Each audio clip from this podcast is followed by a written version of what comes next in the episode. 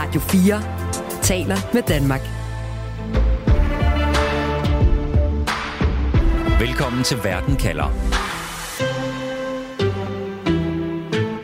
Banker, der bukker under både i USA og Europa. Kunder, der står i lange køer for at få deres penge ud og blodrøde tal på aktiemarkederne. Nej, det er ikke et program om finanskrisen for 15 år siden, som du har tændt for, men derimod om scener, der udspiller sig lige nu og de seneste dage. Og det er en uro, der har ramt finansverdenen igen, og derfor så spørger jeg i dag, risikerer vi en ny finanskrise? Mit navn er Stine Krohmann Dragsted. Velkommen til Verden kalder, programmet, hvor vi stiller skarpt på et aktuelt spørgsmål om verden, og på en halv time giver dig svar. Du lytter til Radio 4. Og nu kan jeg byde velkommen til Josefine Setti. Velkommen til Verden kalder, Josefine. Mange tak. Det skal jo handle om banker i dag, og du arbejder for en af dem. Du er chefstrateg hos Nordea. Og Josefine, så har du også tidligere arbejdet i en hedgefond, altså hvor, som du selv beskriver det, arbejdet egentlig gik ud på også at forudsige, hvad der sker, og hvad der eventuelt kan gå galt. Og jeg skal også sige velkommen til dig, Ulrik B. Tak for det. Økonomisk redaktør på Berlingske. Ulrik Josefine, vi har de seneste dage set folk stå i kø for at få penge ud af nødstede banker. Ikke mindst den her Silicon Valley Bank i USA, som i den forgangne uge bukkede under for presset. Øhm, I det, der er blevet kaldt det mest markante bankkrak siden 2008. Ulrik, hvor tæt er du på at gå ned og hæve alle dine penge i kontanter? Øh, det har jeg overhovedet ikke strejfet mig, at jeg skulle gøre det. Josefine? Nej, absolut ikke. okay, lad os så lige tale om den her Silicon Valley Bank. Det begynder i den her bank i Kalifornien, en mindre bank. Ulrik Bie, hvad er det helt konkret, der skete? Jamen det er jo det, der er så bizart, fordi hvis, øh, uden at tage hele finanskrisehistorien, ikke? altså det, der skete i finanskrisen, det var jo, at bankerne lånte ud med arme og ben, øh, og øh, det hele endte med at være kemisk affald, som jo gjorde, at øh, systemet var ved at bryde sammen. Og så bad man bankerne om at have masser af indlån, altså folk, der sætter penge i banken, og øh, i øvrigt øh, købe en masse statsobligationer. Og det var jo sådan set præcis det, som Silicon Valley Bank gjorde. Så de har gjort alt det rigtige i forhold til, hvad vi ved fra ja, 2018? Det er også, ja, og det er nok også derfor, at de lige der fløjet under myndighedernes radar, fordi det, som man er jo hyper opmærksom på alle steder, det er, hvor meget låner man ud. Og har man styr på den udlånsbog, man har, altså kreditvurdering af kunder, er ekstremt stramt både i USA og i Europa. Og det, er der, det var det, der var problemet sidst. Og det er sådan lidt vores regulering, den er indrettet, ikke? at vi, vi retter reguleringen ind efter, hvad problemet var sidste gang. Det, der jo egentlig sker i, i den her bank, det er vanvittigt dårlig risikostyring øh, fra bankens side, men det er sådan set, at man har en kundegruppe, som er ekstremt ens, og allerede der burde der være alarmklokker, der ringer. Og det vil altså sige, de her tech-virksomheder? Ja, de bliver ramt af det samme på samme tid. Det vil sige, det er akkurat ligesom hvis man har en bank, der kun har øh, byggeselskaber eller øh, hvad hedder det, landbrugskunder, ikke? så vil man også sige, at vi skal være lidt opmærksom på, at man kan blive ramt af de samme bølger. Og det er sådan set også det, der skete her, at helt uden drama begynder man at trække penge ud øh, fra banken. Alle de penge, der er strømmet ind i tech-sektoren i coronatiden, øh, det er tørret ud, øh, når renterne stiger. Jamen, så, så begynder man bare at hæve sin, øh, sin opsparing for en at betale sin almindelige regning. Og der er ingen dramatisk i det her. Problemet er bare, at banken ikke ligger ind med kontanter. Og så er de nødt til at sælge ud af de obligationer, de har. Og når renten stiger, falder kursen, de får et kurstab, går ud og fortæller, at de skal rejse kapital, og så er fanden løs i laksegade. Mm. Så egentlig gør de alt det rigtige i forhold til den erfaring, vi har fra det store bankkollaps, vi havde i 2008.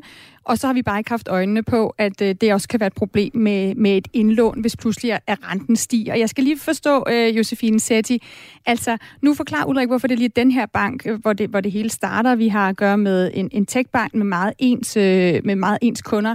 Er det, er det så altså en helt speciel bank, som, er, som kører efter en speciel model, og det er det, der kan forklare det hele her? Ja, altså jeg synes øh, helt klart, at øh, man skal prøve at isolere den type bank, som Silicon Valley er, altså som, øh, som Ulrik også siger, sådan lidt mere nichebank, øh, som har fokuseret meget på én kundebase, og ikke ligesom øh, diversificeret sin, øh, sin kundebase. Øhm, det, jeg synes godt, man kan sige, at det her har været et specielt tilfælde. Der har jo også været to andre banker i USA, øh, der faktisk er gået ned.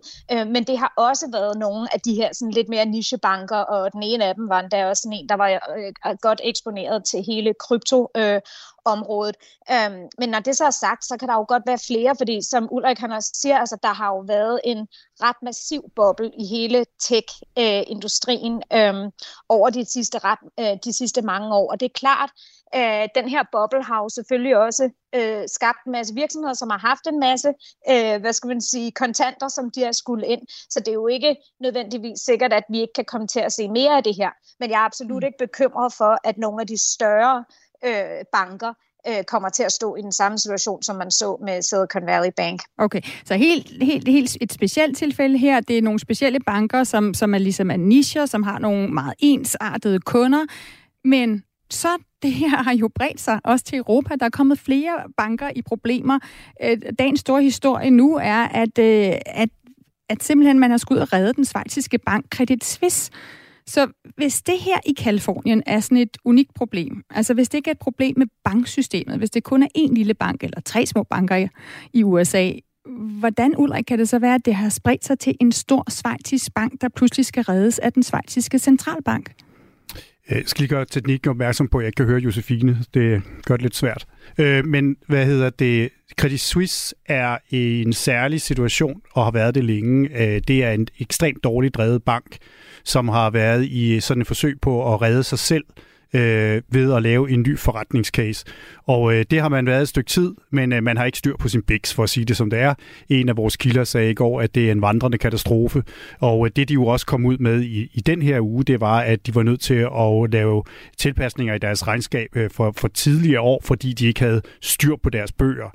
Så det, er en, det er, har været en problembank, hvis man skulle lave en liste over europæiske banker før alt det her, øh, som ville komme i problemer på den ene eller den anden måde, eller måske ikke skulle overleve, så ville Credit Suisse være helt en liga for sig selv øh, op i toppen af den liste. Og det er sådan set jo, nu de er i de problemer, øh, så får vi det her, at, øh, at der kommer fokus på banksektoren. Og det er sådan lidt den måde, det jo fungerer på, at øh, når der er nogen, der vælter, så kigger man sig rundt på savannen og ser, hvad er det næste sårede dyr, og mm. så løber man i den retning. Og, og det, Ulrik, det er det, du har kaldt savannens lov. Prøv lige at forklare det. Jamen, det, det er jo sådan, det fungerer, at øh, man, når, når man, altså et eller andet sted, når, det, når, når man har nogen, der vælter, så ser man efter, om der er andre, der er svage, og som heller ikke kan følge med, når, når flokken løber. Og, øh, og det er jo sådan, altså savannelov, at øh, så, det, der så sker, det er jo, at man får at, øh, et enormt markedspres mod den, øh, i dette tilfælde, pågældende bank.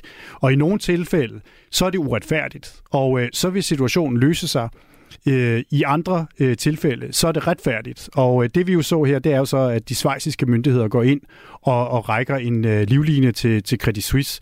Mm. Og så må vi jo se, om, hvad, hvordan man får håndteret den her. Det var helt åbenlyst på, på ECB-mødet i dag, den europæiske centralbank, at øh, i Frankfurt, der er, har man ikke meget tålmodighed med, at øh, Schweizerne får løst den her situation på den ene eller den anden måde. Nej, og lad os lige vende tilbage til det, ja. fordi det, det der jo skete øh, med, i, hos den europæiske centralbank, det var, at vi forventede en rentestigning, og den kom også, og der var jo pludselig øh, altså spænding om, om man eventuelt vil droppe den her rentestigning, fordi kunne det skabe flere problemer. Det synes jeg lige, vi skal vende tilbage til. Men, men øh, Ulrik, lad mig lige spørge dig. Hvem har ansvaret for det her? Hvis du skulle pege på nogen, hvem er det så? For hvad er det? Ja, ja for, at, øh, for at, øh, lad os starte med Silicon Valley øh, øh, Bank, at den pludselig skulle ud og have hjælp, selvom, og det skal vi lige understrege for lytterne, det her, som I siger, det er en lille bank, det er en nichebank, og det er jo sådan i USA, at der har været nogle regler om, at øh, der var store banker, som var too big to fail, efter vi havde det store krak i 2008. Og så er der netop blevet undtagelser for de mindre banker, som jo altså ikke var too big to fail. Og det her skulle jo være en af de banker, som man godt kunne lade falde. Men det gjorde man alligevel ikke. Så hvem er det, der har ansvaret for, at vi nu må stå og redde de her banker? Ja, det er jo et, øh, et kollektivt ansvar. Altså for det første jo i USA har de jo altså, gjort i nælderne ved at lempe reglerne for, for nogen, fordi de skulle have vidst, at, det, at, at øh, man er nødt til at, at have nogle relativt stramme regler hele vejen rundt. Det har vi i Europa.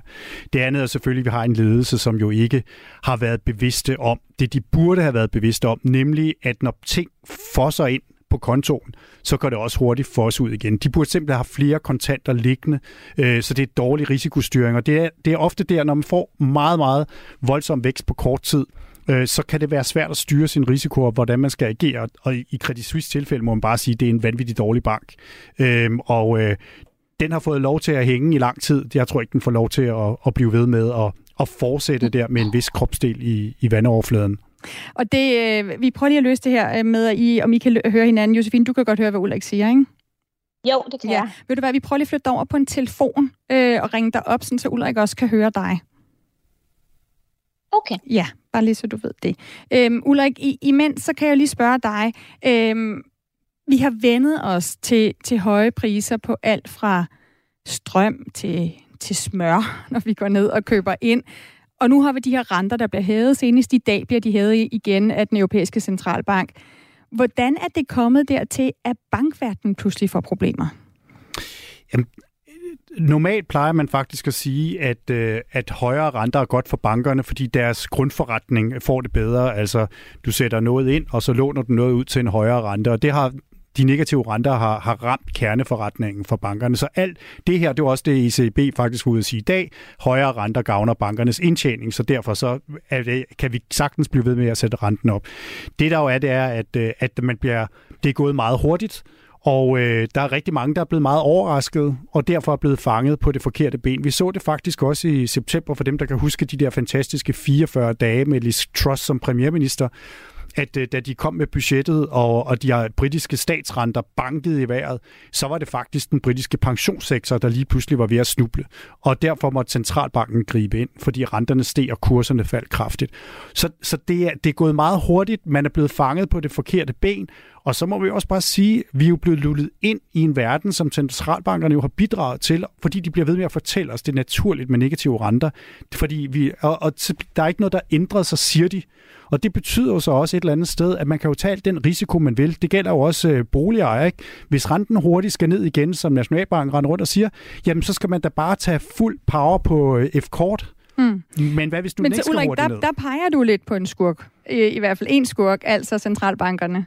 Ja, øh, det mener jeg, at de har et kæmpe ansvar for de Lad mig lige høre dig, Josefine. Så er, de, er du enig i det? Altså, er det, er det en af grundene til, at vi skal have placeret ansvar her, at øh, vi har nogle centralbanker, som har haft altså, lave renter, minusrenter i lang tid, for så pludselig meget hurtigt at hæve dem igen?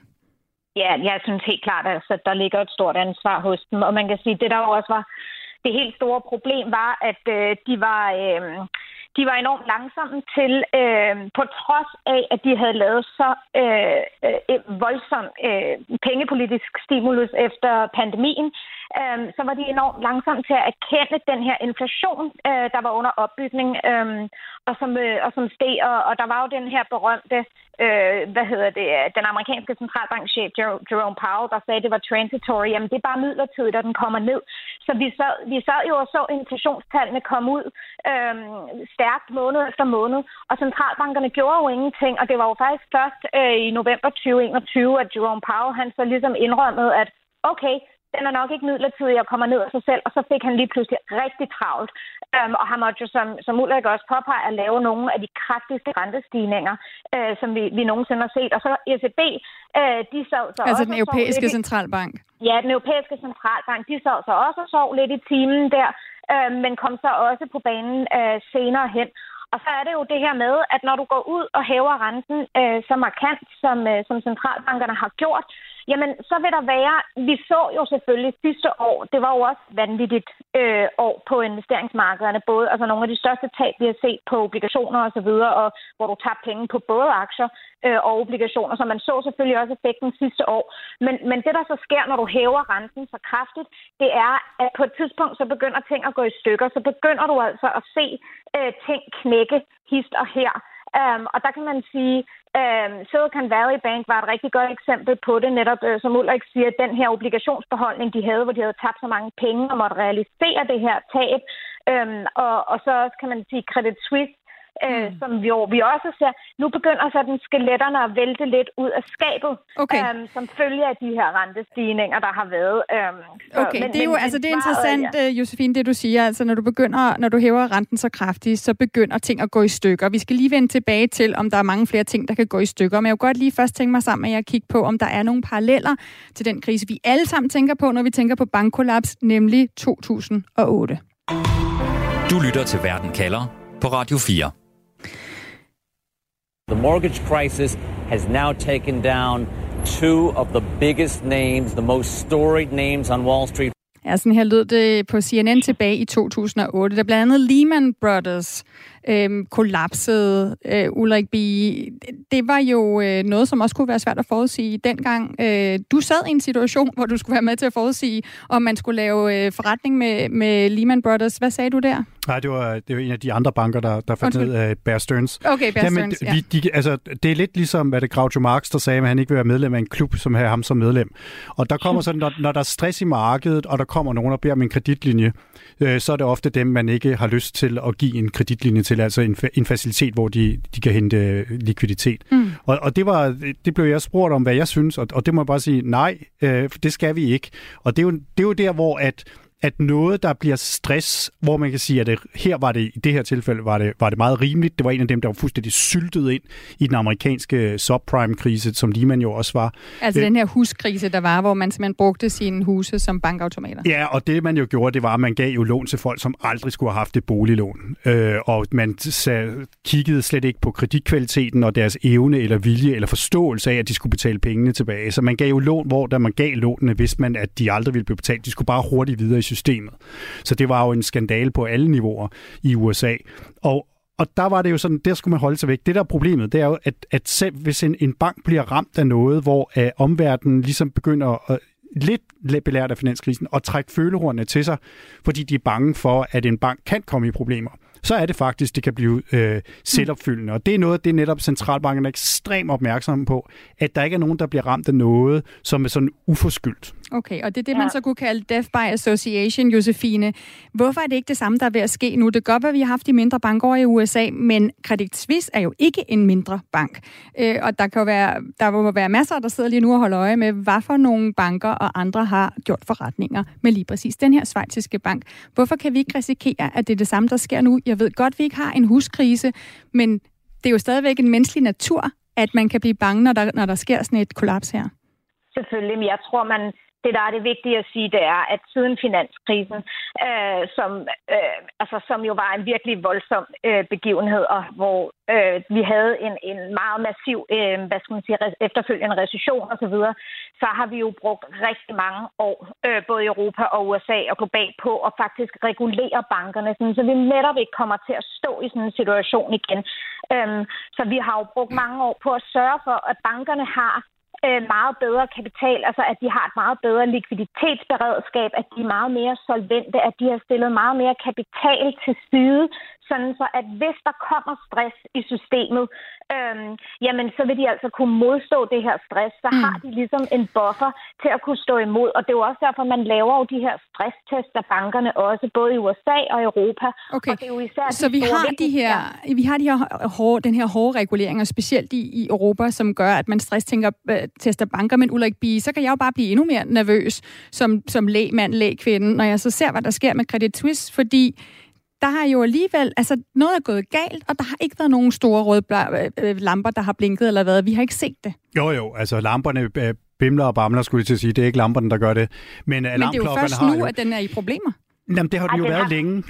Ja, den aktien var nede 80 procent. Okay, det er først nu, at den skal reddes. Nej, men det er, jo, det er jo det der med, hvor længe kan noget blive holdt flydende. Og der, som, som Josefine sagde tidligere, som er enormt vigtigt, det der med, når lige pludselig, når penge koster noget, så bliver så, så hvad så hvad noget så værd?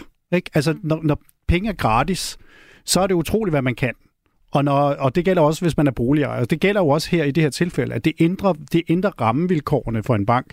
Og det vil jo sige, det der jo sker, når, netop, øh, når, når aktien falder 80 procent, og deres obligationer, altså de udstedelser, som en, sådan en, øh, som øh, Credit Suisse har lavet, når til at finansiere sig, de er jo styrt faldet værdi, og det betyder, at den rente, hvis de skal ud og låne, den er meget, meget høj, og så er det svært for en bank at overleve, helt grundlæggende. Og det, det, det er sådan set den øh, virkelighed, som Credit Suisse har kigget ind i længe, og nu okay. er blevet forstærket. Ja, og nu har de så fået hjælp, øh, og som øh, i hvert fald et, øh, et kunstigt åndedræt, som måske kan holde dem i live et, et stykke tid endnu. Men Altså, øh, hvad hedder det, Josefine, i, i 2008, der viste der sig jo også, at der var nogle store banker, der havde været totalt uansvarlige. Men at de var så vigtige, at vi reddede dem alligevel. Fordi ellers så ville verdensøkonomien lide kæmpe skade. Bliver det ikke det samme, vi kommer til at se nu, hvor man træder til og hjælper Credit Suisse? Nej, det tror jeg ikke. Øhm, og, og jeg vil også lige sige, at jeg er fuldstændig enig med, hvad Ulrik siger. Altså, Credit Suisse har nærmest alt, hvad de har rørt ved, er gået galt. Der har, de har været, øh, hvad skal man, der har været en skandale efter den anden. Okay, men hvorfor er det så ikke det samme, Josefine? Fordi så sidder Fordi der vel folk, der kan spekulere i, undskyld, nej, så sidder der folk, der spekulere i, at man, kunne, at man har kunne putte sine penge i Credit Suisse, og selvom de har de her problemer, selvom vi har vidst det i lang tid, som I siger, selvom at lamperne har blinket, så bliver de reddet alligevel. Jamen faktisk, altså, øh, det, det, at de bliver reddet, og der bliver kastet en livline til dem, de har faktisk OK likviditet. De har faktisk også en, en nogenlunde udmærket balance, så det er ikke fordi, at de som sådan bliver reddet. Jeg tror, det der er problemet, har været øh, primært problem med Credit Suisse, det er tilliden til dem. Øhm, og det er derfor, du er nødt til at kaste dem sådan en redningskrans, også for ligesom at stoppe den her blødning, og at det ikke bliver værre, fordi tilliden har været væk til Credit Suisse. Altså, øh, folk har trukket deres penge ud over en længere periode, så kom der det, som Ulrik nævner med, at de måtte forsinke deres regnskab. Så kommer deres største aktionær ud tidligere på ugen og siger, at de har ikke tænkt sig at proppe flere penge ind i den bank. Og så har folk ligesom bare fået nok. Mm. Øh, okay. Samtidig med det i Silicon Valley sker. Så, så det er altså noget helt, andre, noget helt andet med de store banker. Jeg skal stadig lige forstå, en... uh, undskyld Josefine, Ulrik jeg skal stadig lige forstå, hvis man alligevel kaster den her livline ud til Credit Suisse, fortsætter det så ikke, giver det ikke bare banker, også store banker, et fripas til at fortsætte finansielt skødesløshed?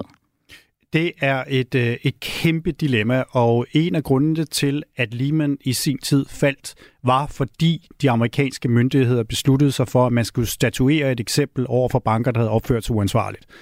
Og det gik jo ikke så godt.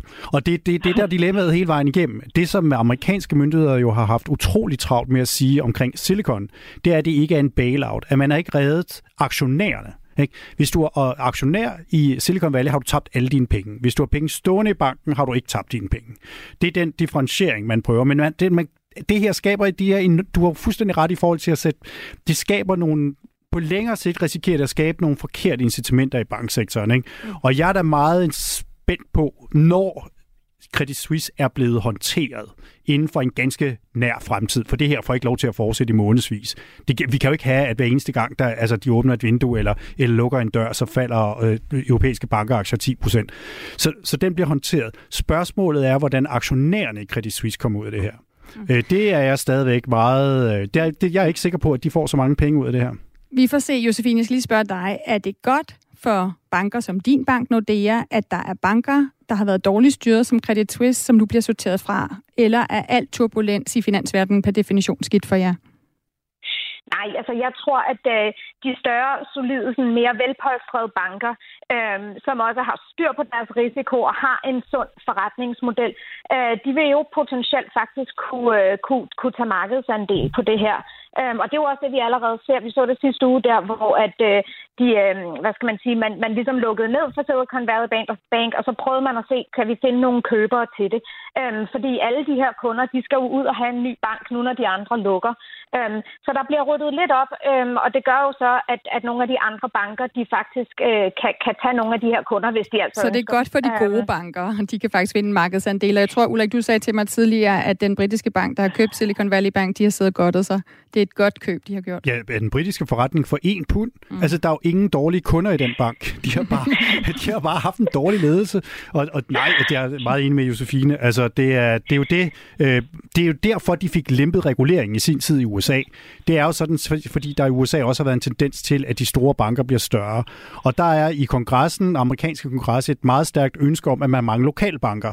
Og derfor lempede man reguleringen for lokalbankerne, ikke? fordi de var ikke systemisk vigtige, og så kan øh, kongresmedlemmer medlemmerne gå hjem og sige, at vi har en fin bank i vores by. Og det, det er jo den som proces, hvor vi nu må se, om pengene bliver trukket ud af de små banker og sat over i de store, så vi får flere større nationale banker i USA. Øh, det er jo også en tendens, vi har set i Europa. Okay. Radio 4 taler med Danmark. Vi har undersøgt, hvorfor banker bukker under både i USA og Europa, om der er paralleller til finanskrisen og bankkrakket i 2008, hvor vi altså nu igen ser kunder, der står i køer for at få deres penge ud, og ser de her blodrøde tal på aktiemarkederne. Og vi er nået frem til at få svar på dagens spørgsmål. Josefine, risikerer vi, at historien gentager sig, og vi får en ny finanskrise? Nej, det tror jeg ikke. Øh, der er andre ting, man kan bekymre sig om, men ikke øh, en finanskrise, som vi oplevede den tilbage i 2008 og 2009. Kan det, det, det, kan det alligevel få betydning, det der sker for, for dig og mig, for dem, der lytter med? ikke det, der er sket lige her på den korte bane, men der er jo ingen tvivl om, øh, at øh, hvad skal man sige, den her top, som centralbankerne har været på, hvor USA startede i marts 2022 med at hæve renterne markant, øh, det vil jo øh, uundgåeligt komme til at ramme den brede økonomi. Det vil jo komme til at skabe en afmatning i økonomien, og at arbejdsløsheden vil stige. Øh, fordi vi er jo nødt til at få bremset den her overophedning, der har været i økonomien, og som har, som har skabt den her inflation, vi står med i dag. Øh, men det her, det var altså noget, der var på vej før vi havde problemer med Credit Suisse og, mm. og Silicon Valley Bank. Øhm, så det er klart, jo, der kommer jo til at, øh, at ske øh, nogle ting og sager gående fremad over de næste 12 måneder her. Det, det er nok uundgåeligt. Ulrik B., din konklusion risikerer vi, at historien gentager sig, at vi får en ny finanskrise? Nej, men det er da en, øh, det er en øh, alarmklokke, der er ringet om, at vi skal være opmærksomme på, at når der sker meget store forandringer på kort tid, øh, så, så ved vi ikke nødvendigvis, hvordan det kommer til at spille sig ud. Og vi må ikke glemme, årene før øh, 22 var verdenshistoriens største økonomiske eksperiment. Der er aldrig blevet trykt så mange elektroniske penge, som centralbankerne gjorde i 10 år før. Øh, renten har været under 0. Det har vi aldrig prøvet før. Det har givet en ekstrem risikotagning, og sammen med, at man har ændret regulering for, strammet regulering for bankerne og pensionssektoren, så nu får vi noget, hvor der eksploderer opad, og så må vi være ydmyge og sige, den britiske pensionssektor var der ikke nogen, der havde set ville komme i problemer, da Liz Truss lavede sin fadese. Mm. Øh, det, vi havde ikke set Silicon Valley Bank ramme. Det her er ikke en systemisk krise, men det er godt, at vi er blevet vækket op, øh, blevet vækket, sådan så vi ved, at vi skal være opmærksomme. Det lyder på mig, som om du siger det her med, at øh, nej, du ser ikke en finanskrise, en ny finanskrise, men også, at vi ikke skal blive overmodige, fordi vi, skal vi, vi er et sted, hvor at vi ikke ved faktisk, hvad der sker, når vi har den her nye regulering, og når vi har de her renter, der stiger. Du startede med at sige, Ulrik, at øh, du er ikke en af dem, der står klar til at hæve din opsparing nede i banken. Det er der jo folk, der gør. Når du nu samtidig også siger, at vi, ikke, vi ved ikke, hvad der kan dukke op, hvorfor er det så ikke meget naturligt, at de står nede og har lyst til at hæve deres penge lige nu? Altså, hvis de synes, de ligger bedre under hovedpuden, altså det gør jeg ikke. Øh, jeg synes, at øh, vi er i en situation, hvor vi har, vi har, fordi vi har prøvet det før, så er vi ekstremt godt klædt på til at håndtere, hvad der måtte poppe op af problemer, så det ikke bliver dominobrikker, der vælter.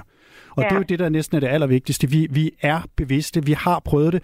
Altså, prøv at se, hvor hurtigt Silicon Valley Bank, da de endelig vågnede og ligesom fik åbnet øh, grønspættemanualen for at overtage af banker og nedlægge dem, ikke? der gik ikke mange timer, så var det på plads.